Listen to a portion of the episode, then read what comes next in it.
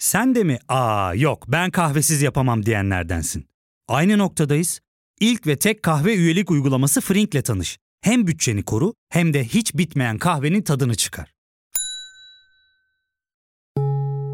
Yakınlarından terapinin onlara ne kadar iyi geldiğini dinlesen de kendin için bir şeylere başlamak zor geliyor olabilir. Ya da sevdiklerine yardım etmeye istekliyken kendi ihtiyaçlarını görebilmek.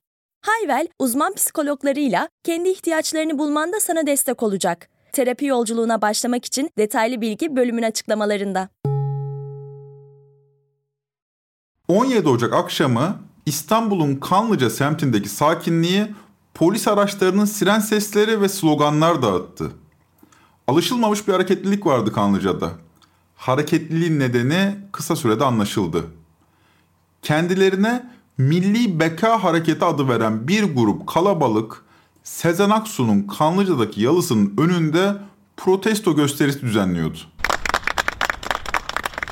Bugün burada toplanmamızın sebebi Sezen Aksu'nun yazmış olduğu bir şarkının içinde geçen "Selam söyleyin o cahil Adem ile Havva'ya" sözlerine tepki vermek, insanlığın atası olan ilk peygamber Hazreti Adem aleyhisselame ve Hazreti Havva annemiz aleyhisselame alenen aşağılanmasına karşılık bu minik cahile haddini bildirmek için burada toplamış bulunmaktayız. Şimdi de Yüce Allah'ın yarattığı ilk insan olan Hazreti Adem aleyhisselame ve Hazreti Havva aleyhisselame kabul etmemizin mümkün olmayan sözlerle aşağılamaya çalışmıştır. Maalesef görüyoruz ki bu ülkenin bazı sözde sanatçıları bu ülkede sanat yaptığını zannederek milli ve manevi damarlarımızı tıkamak, dini değerlerimize de hakaret etmek için birbirleriyle yarış içine girmişlerdir. Trend Topic'in 102. bölümünde konumuz Sezen Aksu'ya dönük saldırılar olacak. Bu tartışma basit bir gündem değiştirme çabası olarak mı görülmeli? Yoksa daha derinde bir başka önemli sorunun ipuçlarını mı gözlüyoruz? Bu sorulara daha yakından bakacak ve yanıt arayacağız. Ben Ozan Gündoğdu. Hazırsanız başlayalım.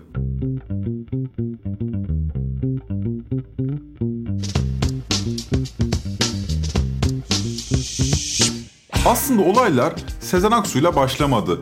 Hedefe ilk oturtulan kişi Sezen Aksu değil, megastar Tarkan'dı.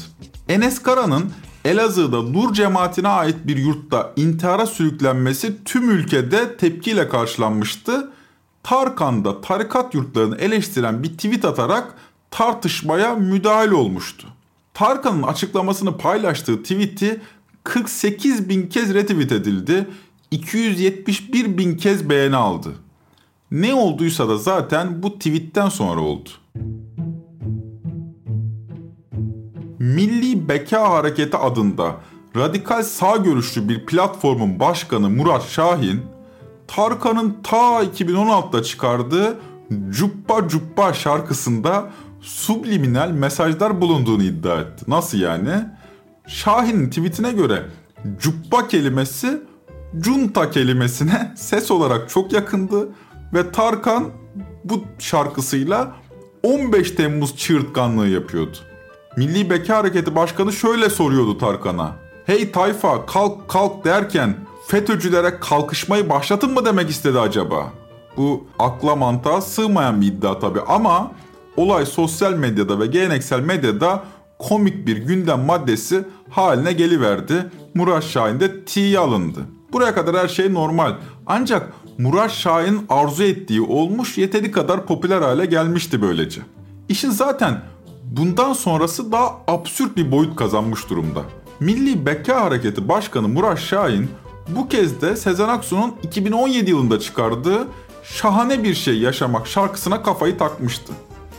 Özellikle de şarkı içinde geçen bir dizeye. "Binmişiz bir alamete, gidiyoruz kıyamete. Selam söyleyin o cahil Havva ile Adem'e." Şarkı sözleri bu. Murat Şahin'e göre Sezen Aksu Adem ile Havva'ya cahil diyordu. Halkın dini değerleriyle alay ediyordu, bu değerlere saygısızlık yapıyordu. Sezen Aksu haddini bil hashtag'i Twitter'da trend topik haline geldi ve saatlerce öyle kaldı. Şimdi olay buraya kadar bile fazlasıyla absürt. İlk başta biz de pek ciddiye almadık. Kerameti kendinden menkul bir grup insan Sezen Aksu'ya hedef alıyordu, böyle düşündük. Bu Türkiye'de artık görmeye alışkın olduğumuz hadsizliklerden biriydi gibi değerlendirdik. Ancak başta bizim de ciddiye almadığımız bu olay giderek boyut değiştirdi. Mesela Diyanet İşleri Başkanlığı 17 Ocak'ta sosyal medya hesaplarından konuya ilişkin bir basın açıklaması yapma gereği duydu.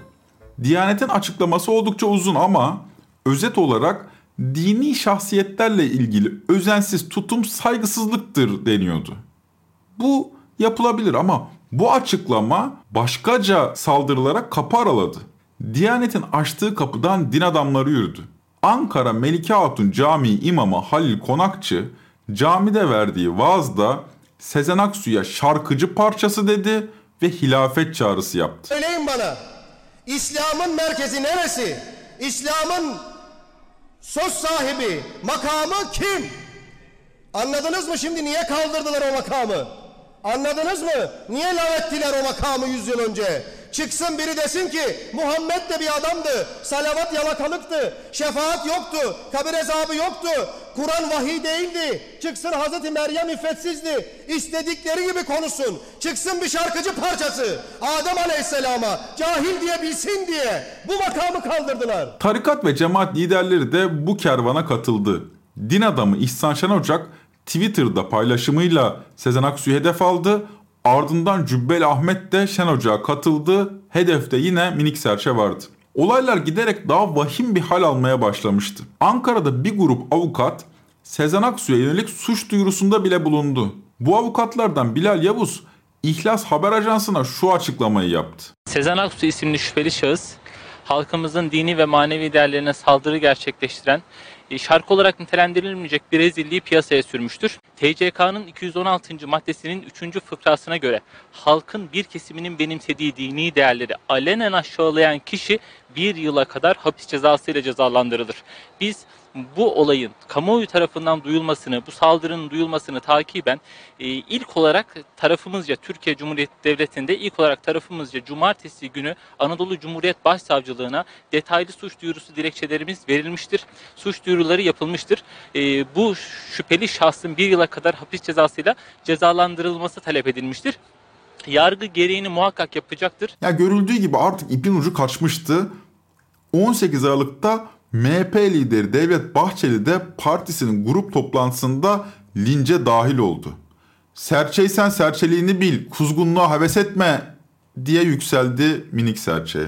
Bildiğiniz üzere temiz bir imanın, parlak bir düşüncenin önündeki en büyük engel cehaletin güçlü ve aktif olmasıdır.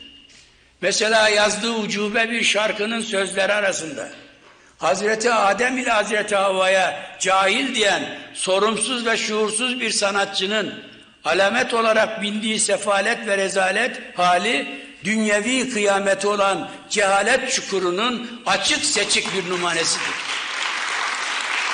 Bu sanatçıya diyorum ki serçeysen serçeliğini bil, sakın kuzgunluğa heves etme. Haberciliğin sosyal medyaya kaymasıyla haberin hızına yetişemez olduk. Her şey olanca hızıyla ilerlerken bir durup düşünmek hepimiz için lüks oldu.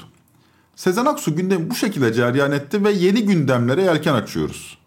Ancak bu podcast serisinde sizleri yapamadığımızı yapmaya, yani bir durup düşünmeye, unuttuklarımızı hatırlatmaya çağırıyoruz. O halde bu tartışmanın köklerine inelim. Bu basit bir gündem değiştirme operasyonu mu, yoksa Türkiye'nin İçine düştüğü çukuru teşhir eden bir ipucu mu? Böylece yaşadığımız gerçekliğin boyutunu daha iyi kavramış olacağız diye düşünüyoruz. Bundan 10 yıl önce 2011 yılında sandığa giden her iki kişiden biri Adalet ve Kalkınma Partisi'ne oy vermişti ve üstelik 2011 seçimleri AKP'nin 3. genel seçimiydi. Bu Cumhuriyet tarihinde görülmemiş bir başarı bu anlamıyla. 3. genel seçimde de oyları arttırmak. Bu seçimde önceki iki seçimden daha fazla oy almayı başaran partide özgüven artışı son derece sert gerçekleşti. İşte bu atmosferde özgüven artışının da etkisiyle parti ideolojik referanslara daha fazla önem vermeye başladı. Bu sürecin startını da 2 Şubat 2012'de o dönem başbakan olan Tayyip Erdoğan'ın şu meşhur kindar nesil çıkışı verdi. Bir gençlik tasavvur ediyoruz. Altını çiziyorum. modern, dindar bir gençlikten bahsediyorum. Dininin, dilinin, beyninin, ilminin, ırzının, evinin, kininin, kalbinin davacısı bir gençlikten bahsediyorum. Erdoğan'ın bu konuşmasından sadece bir ay sonra Cumhurbaşkanlığı Genel Sekreteri Profesör Mustafa İsen'den muhafazakar sanat çıkışı geldi. Cumhurbaşkanlığı Genel Sekreteri İsen, muhafazakar kesimin nasıl bir demokrasi anlayışı varsa muhafazakar estetik ve muhafazakar sanatın normlarını ve yapısını oluşturmak gibi bir yükümlülük içindeyiz diyerek tartışmaya boyut kazandırdı. Böylece muhafazakar sanat kavramı hayatımıza giriverdi. Ya fark ettin mi? Biz en çok kahveye para harcıyoruz. Yok abi, bundan sonra günde bir. Aa, sen Frink kullanmıyor musun? Nasıl yani? Yani kahvenden kısmına gerek yok. Frink'e üye olursan aylık sadece 1200 TL'ye istediğin çeşit kahveyi istediğin kadar içebilirsin. Günlük 40 TL'ye sınırsız kahve mi yani? Çok iyiymiş. Aynen. Hatta şu anda 200 TL'lik bir indirim kodu da var. E hadi hemen indirip üye ol da bu fırsatı kaçırma.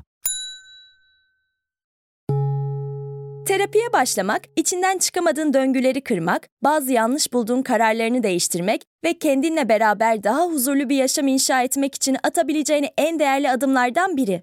Hiwell ile yoğun yaşam tempona uyum sağlayarak online terapi seanslarını takvimine göre ayarlayabilirsin. 1000'i aşkın uzmandan sana en uygun terapisti seçebilir, Podbee 10 koduyla indirimden yararlanabilirsin. Detaylı bilgi açıklamalardaki bağlantıda.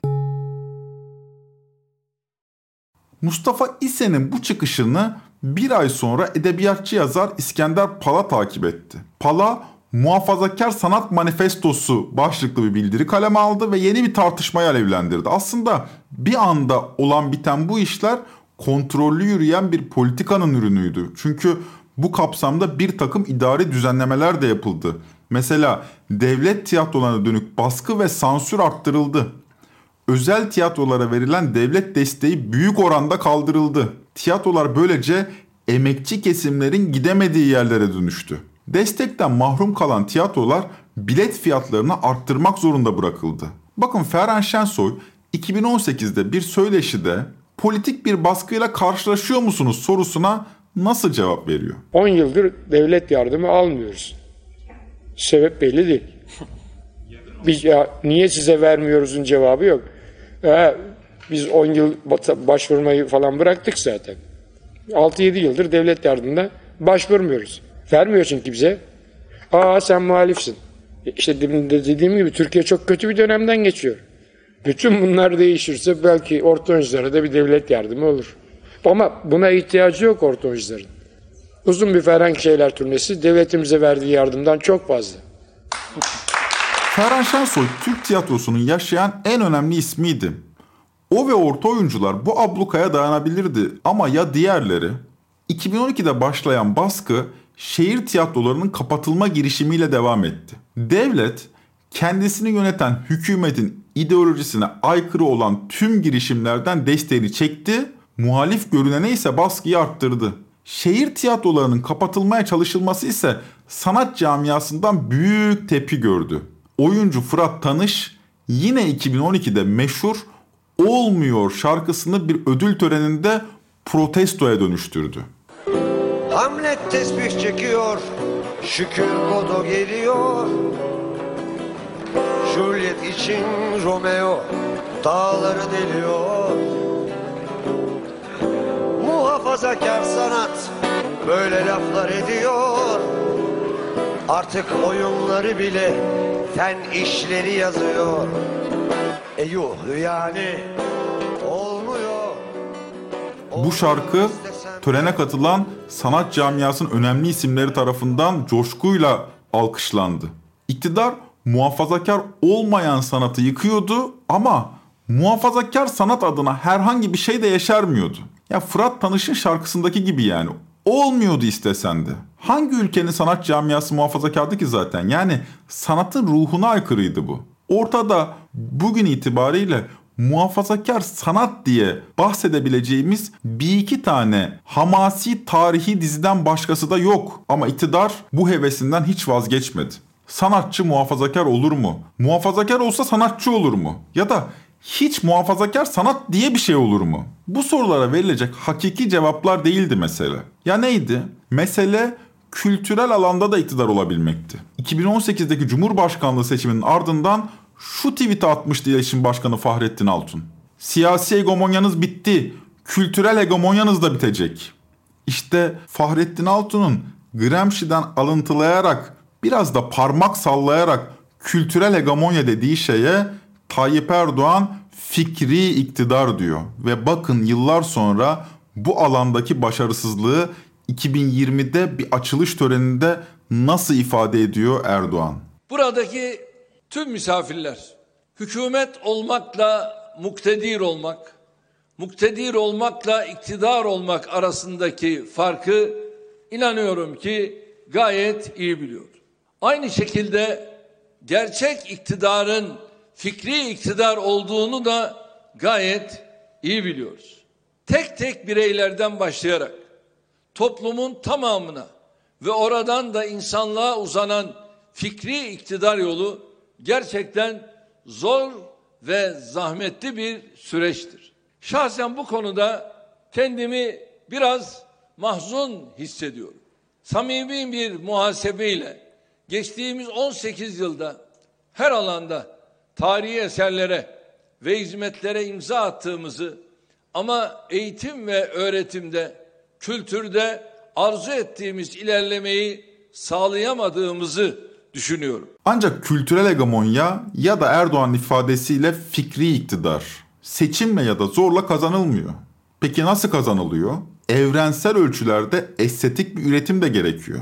Buna karşın ortada muhafazakar sanat adına bunca devlet desteğine rağmen gelişkin bir estetik anlayış yıllar geçmesine rağmen oluşabilmiş değil. Fakat sanatçılara dönük saldırılar birbirini sürekli tekrarlıyor. Hatırlayalım, Ferhan Şensoy'un cenaze töreninde yakın dostu tiyatrocu Cihat Tamer gözleri dolu dolu şu konuşmayı yapmıştı.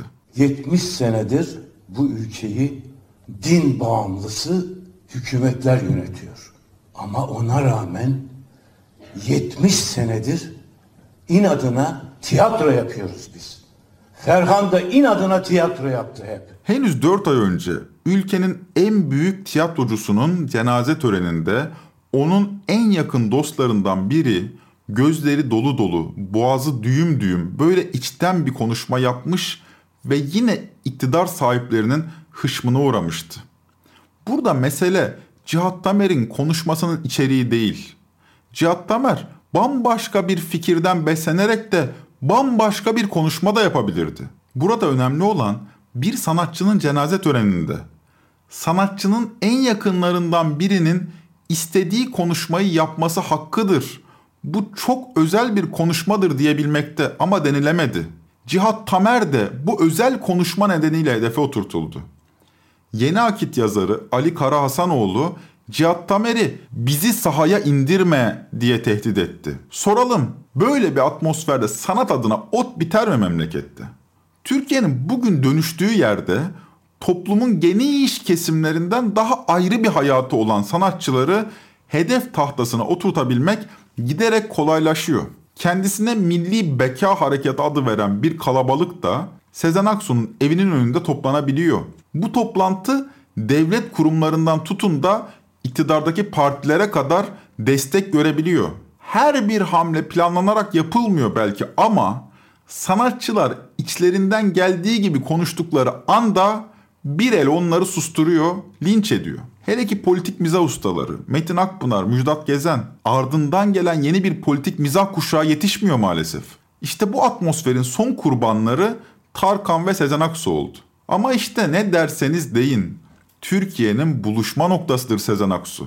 Türk pop müziğine ilişkin başlayan her sohbetin varacağı duraklardan biri beğenin veya beğenmeyin Sezen Aksu'dur. Ve eğer onu küstürdüysek kaybeden Sezen Aksu olmaz.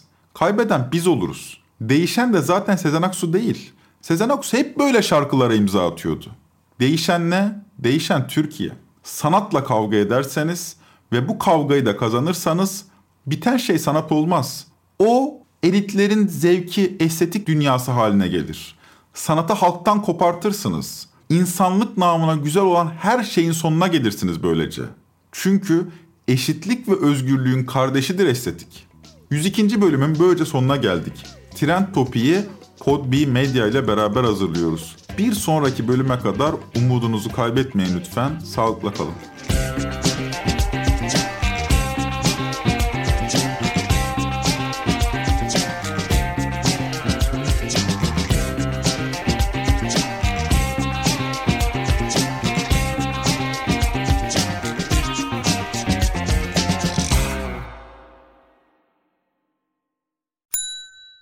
İlk ve tek kahve üyelik uygulaması Frink, 46 ildeki 500'den fazla noktada seni bekliyor. Açıklamadaki kodu girerek sana özel 200 TL'lik indirimden faydalanmayı unutma. Hadi sen de Frink üyeliğini başlat, kahven hiç bitmesin. Hem bugününe hem yarınına katacaklarıyla terapi yolculuğuna ve daha iyi hissetmeye bugün Hiwell ile başla. Açıklamadaki linkten Hiwell'i indir, ücretsiz tanışma görüşmelerinin ardından bütçene uygun seans paketini seç ve terapi yolculuğuna başla.